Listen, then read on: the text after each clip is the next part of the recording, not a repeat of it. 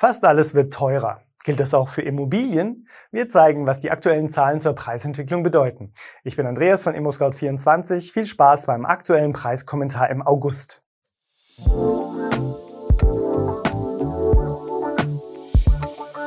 Eine aktuelle Preisanalyse des Baufinanzierungsvermittlers Interhyp bezeichnet das zweite Quartal 2022 als Wendepunkt in der Kaufpreisentwicklung.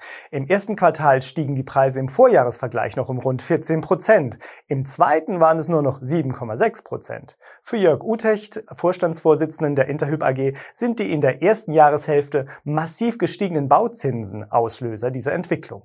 Zunächst habe der Zinsanstieg zu einer stärkeren Nachfrage geführt, weil viele sich noch die günstigen Zinsen sichern wollten. Der weitere Zinsanstieg hat dann aber mehr Menschen gezwungen, neu zu kalkulieren, Kompromisse bei der Immobilie einzugehen oder vom Immobilienkauf vorerst Abstand zu nehmen.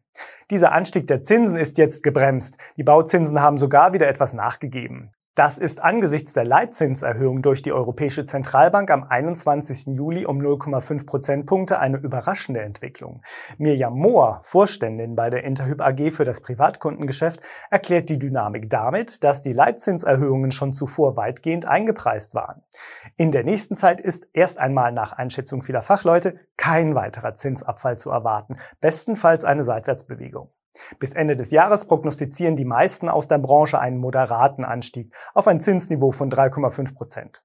Bleibt es dabei, rechnet man bei Interhyp nicht mit einem starken Einbruch bei den Kaufpreisen.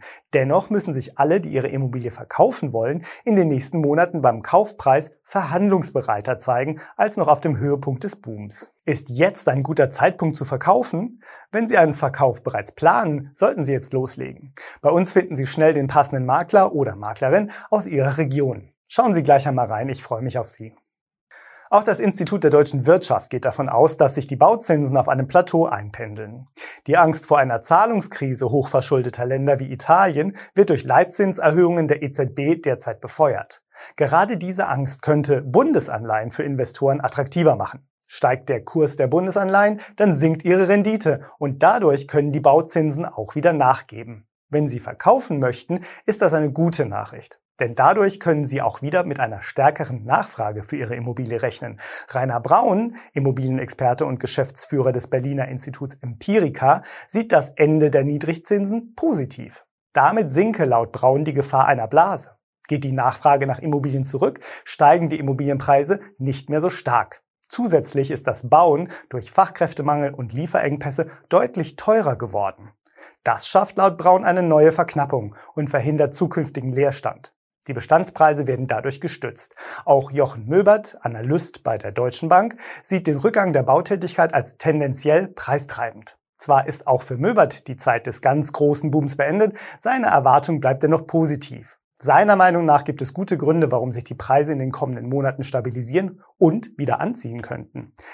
Damit sind wir am Ende unseres ImmoScout24 Preiskommentars im August. Den Link zu diesem Preiskommentar finden Sie auch in den Beschreibungen. Wenn Ihnen unser Beitrag gefällt, schenken Sie uns einen Daumen hoch und abonnieren Sie uns. Vielen Dank für Ihr Interesse und bis zum nächsten Mal.